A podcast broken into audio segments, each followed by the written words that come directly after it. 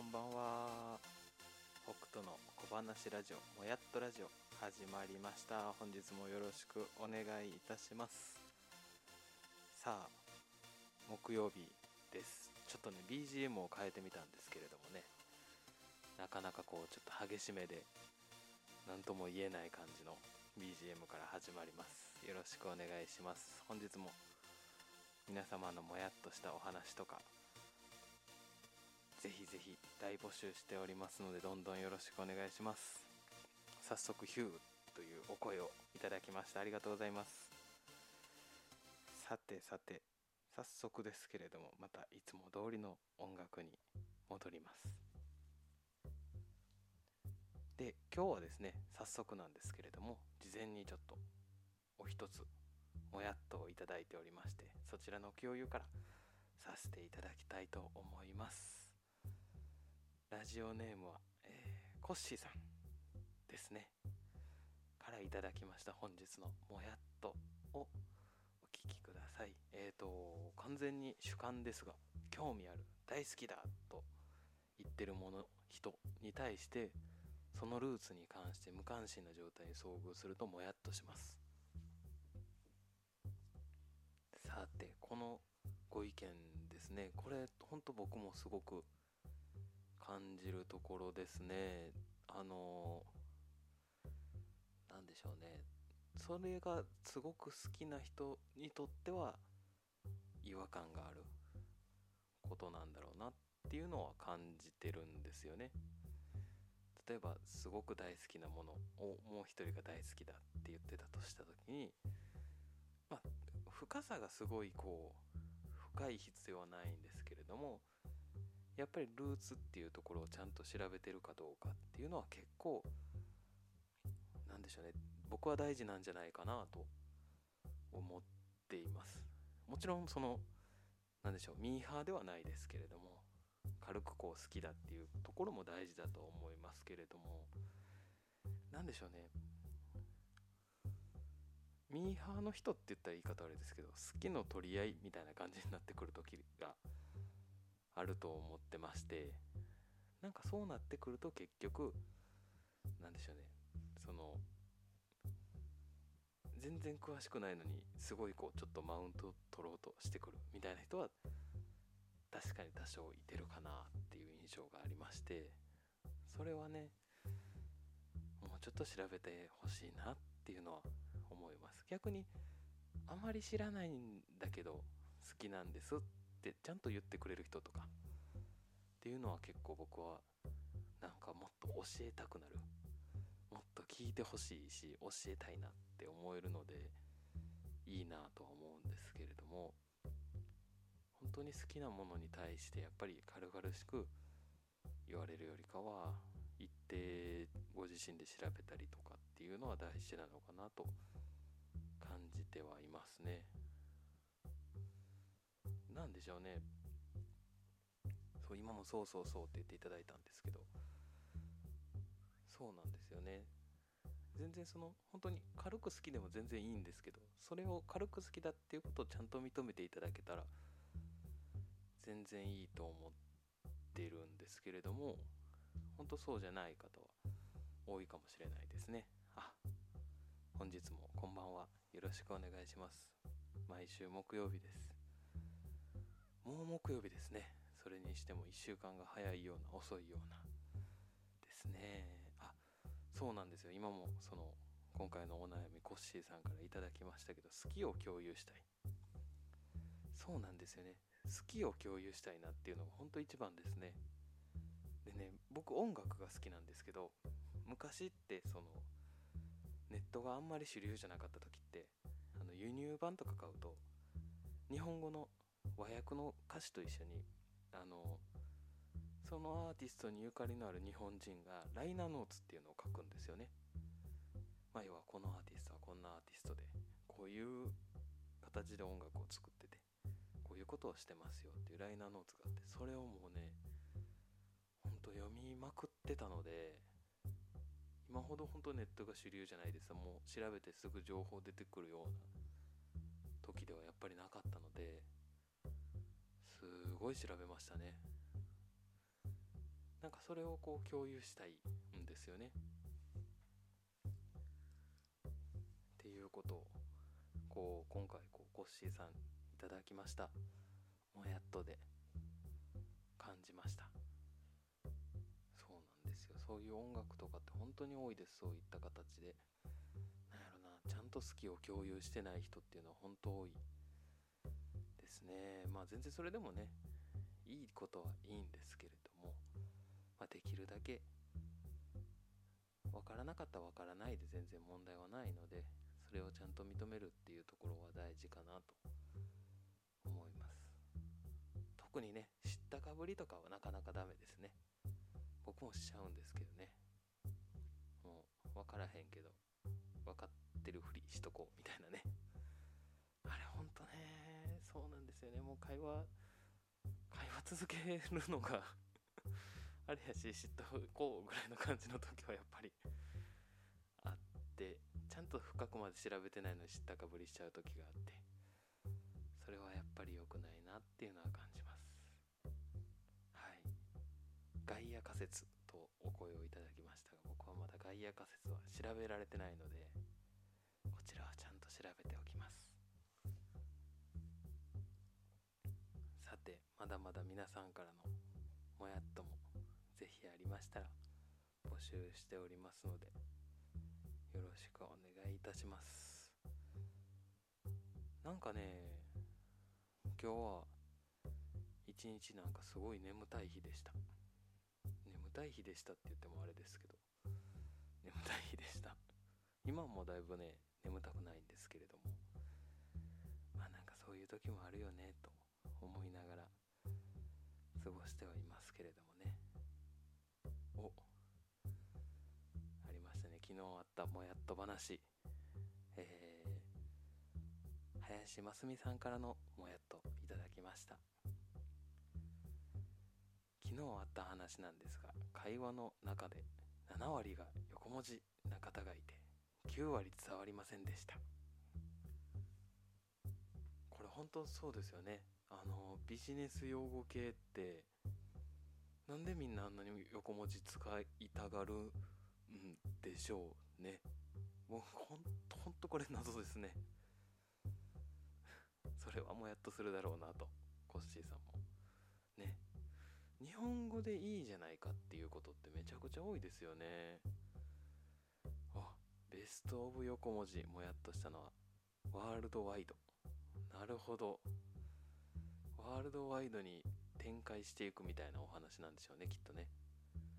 ワールドワイドに展開していく。うん。世界に広げたいと思うんですよ。とかでもいいような気はするんですけどね。ワールドワイド。なるほど。でもあれですよね。多分これって頭痛が痛いみたいなイメージですよね。ワールドっていうだけでもだいぶ広いのにまだワイドに広くしていくんですもんね。ほんまにある英語かもしれないですけど冷静に意味を追ってったらちょっと意味わからないような英語ですよね。ワールドワイドか。使ったことないな。そうワールドワイド展開していくもねなんか横文字使いそうですよね。本当に。グローバルとかもありそうですね。そうですよね。ワールドワイドとグローバル。ローバルも使えそうですね。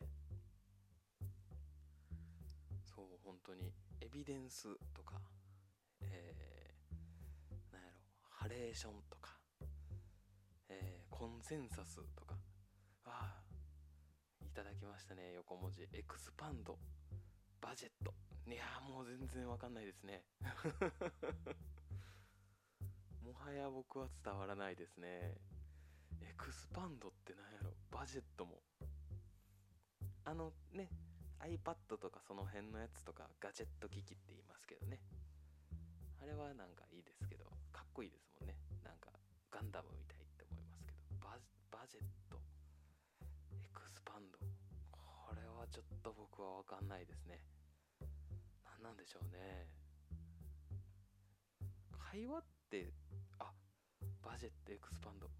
拡大する expand 拡大する budget 予算。なるほど。確実に日本語の方がいいですね。絶対日本語の方がいいです。これは。わざわざそんなねえ使う必要性ってあるのかな。日本語の方が早いし伝わるし。会話ってねそもそも結局伝わるか伝わらないかっていうのが一番大事やと思うので相手がいててそれが伝わるのか伝わらないのかを考えながらやっぱ話す大事ですよね。あでも今コッシーさんにいただきましたね。IT 屋さんなんでヒアリングできないとやばい時あります。これ多分コッシーさんがその変のを言って言われた時にちゃんと聞いて意味をコッシーさん自身が納得できないとあかんってことなんでしょうね。これは大変。このわけわからない英語をヒアリングしなければいけない大変さはきついな今でも本当思いますもんね。クイズみたいになってました。リアルタイムでググるんですね。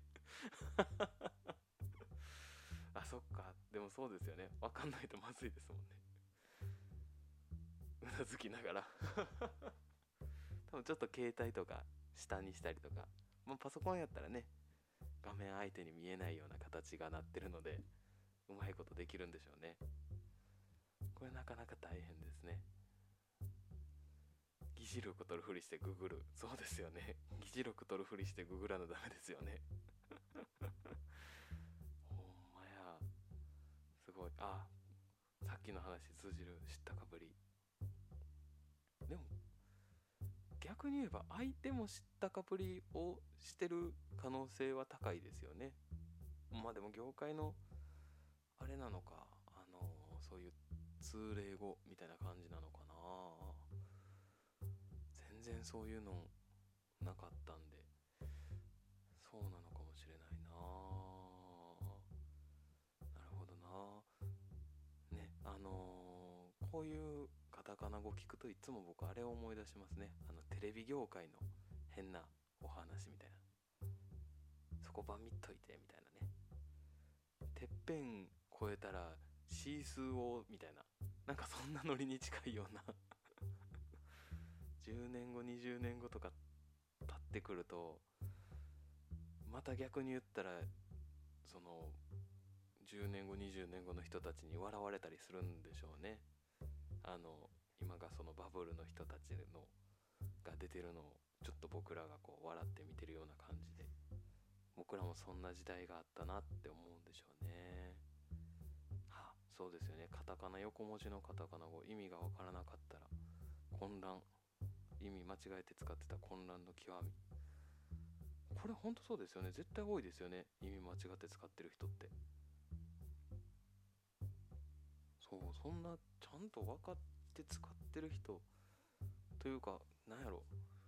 多分こう言語って教養語じゃないですか。もちろんですけど。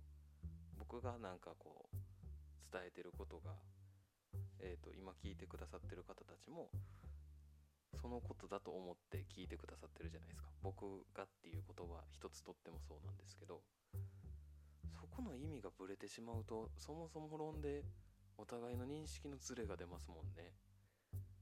言葉じゃないというかまあそれこそ外国語というか野生日本語和製日本語和製英語和製英語野生日本語って何やろなんかもうすごい野生味あふれる日本語なんでしょうね。自分で言っといてな何言ってんねんって思いました今。野生日本語。これからなんか使ってみよう。今度野生日本語って言ってみよう。チベーションが微妙に使い方が違うっていう話。へえこれ知らなかったですね。モチベーションって違うんですね。野生日本語サバイバル感すごいすごいですよね。なんかもう生き抜いてきたみたいなね。多分おじいちゃんおばあちゃんが話す言葉とかって野生日本語なんでしょうね。それは失礼か。失礼かもしれないです。取り消しときます。はい。いや取り消さないですけれども。まあでもそうですよね。ちょっと汚い言葉とかって野生味あふれますよね。あモチベーションは動機づけだそうですね。は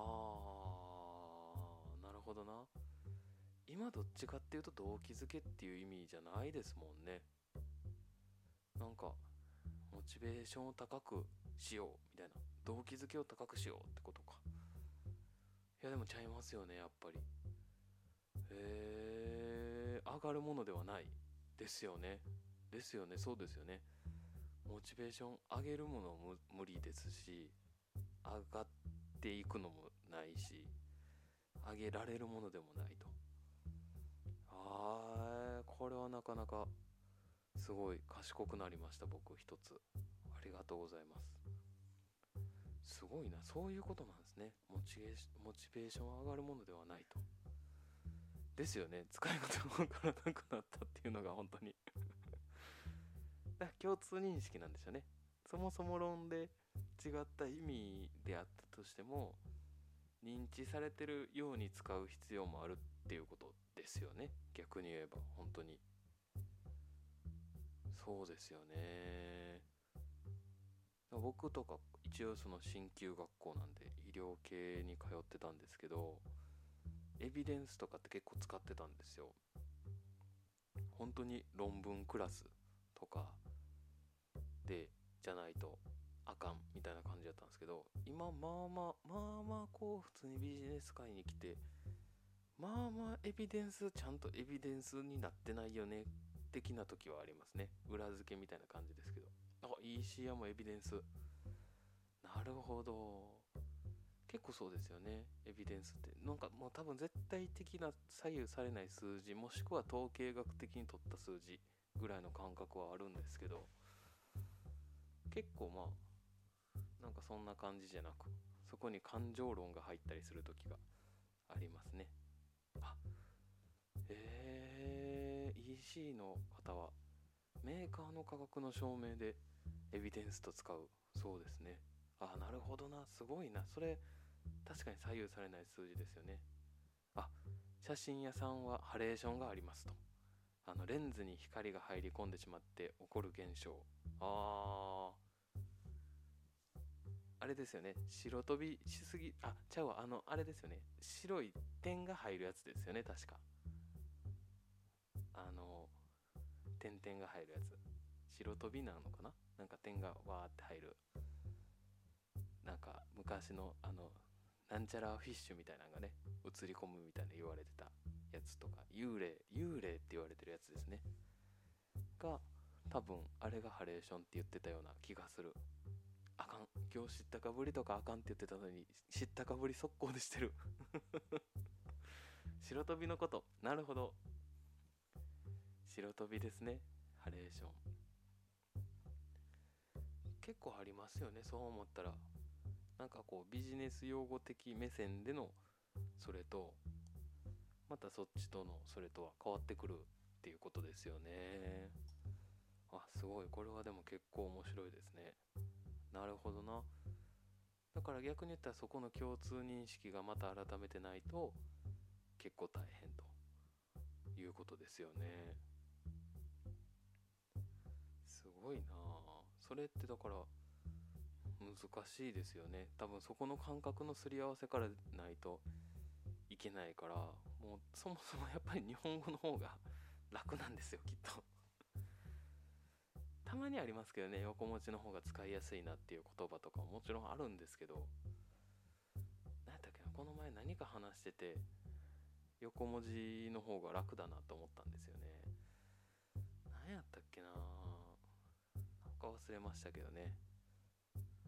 ちなみにだから僕ね今でもまだあマクドね。マクドはマクドの方が楽ですね。ハンバーガー屋さん。って言ったらいいんかな。パンに肉挟んでるお店。うん言いにくいですね。サンドイッチ屋さん。ああそれも違うな。サンドイッチも英語というか横文字ですもんね。なんかなんか書いて黄色くて赤くてみたいなね。マクドナルドは長いです。マクドナルドは確かにマクドの方がいいですね。あれでも関西がマクドか。関東がマックでしたっけ？なんかそこありますよね。どっちかどっちかみたいな。ファミリーマートもファミマ。ファミリーマートファミマか。セブンイレブンとかね。セブンイレ。セブン。ありますよね。僕マクドはマクド。マクドマクドですね。マックじゃないですね。あ東海地方もマクドのことはマックというそうです。なるほどな。やっぱなんかちゃいますね。僕らほんとマクドです。マクド行くマクド行ったみたいな形ですね。そうそうこれあの僕のこのツイキャスポッドキャストにして配信してるとやっぱりねえっとね40%ぐらいがねアメリカ人が聞いてくださってるんですよ。今今こうこれ後で配信したらねアメリカ人がちょっとだけはははみたいになってるかもしれないですね。アメリカ人ってマクドナルド略さないですかね？略語ってあるんですかね？海外って。不思議。これはちょっと調べてみたいですね。海外の略語。どうなってるのか。あ東海の方は関西に出張来た時はマクドと言うそうです。ちょっとやっぱり関西に馴染もうという流れでなんでしょうねきっと。そうですよね。マクドマック。いろいろありますね。セブンイレブン。それからまあそれこそその地方の地方独特コンビニとか地方独特のお店とかありますよね。今もこういただいてる方が東海の方なんですけど東海といえば僕はあのスガキ屋がね結構やっぱりこう上位に出てきますね。スガキ屋のラーメン。200昔今はちょっと高くなったらしいですけど昔280円で食べれてなんでしょうね。チャーシューと読んでいいのか悪いのかわからないチャーシューが乗ってて。それがまた美味しいんですよね。ああ今ソウルフードといただきましたスガキ屋さん。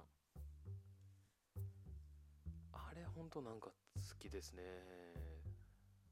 何とも言えない。魚介系の味なんですかね。変わった味というか。結構食べましたね。あのフードコートでよく食べました。関西、昔あのあったので。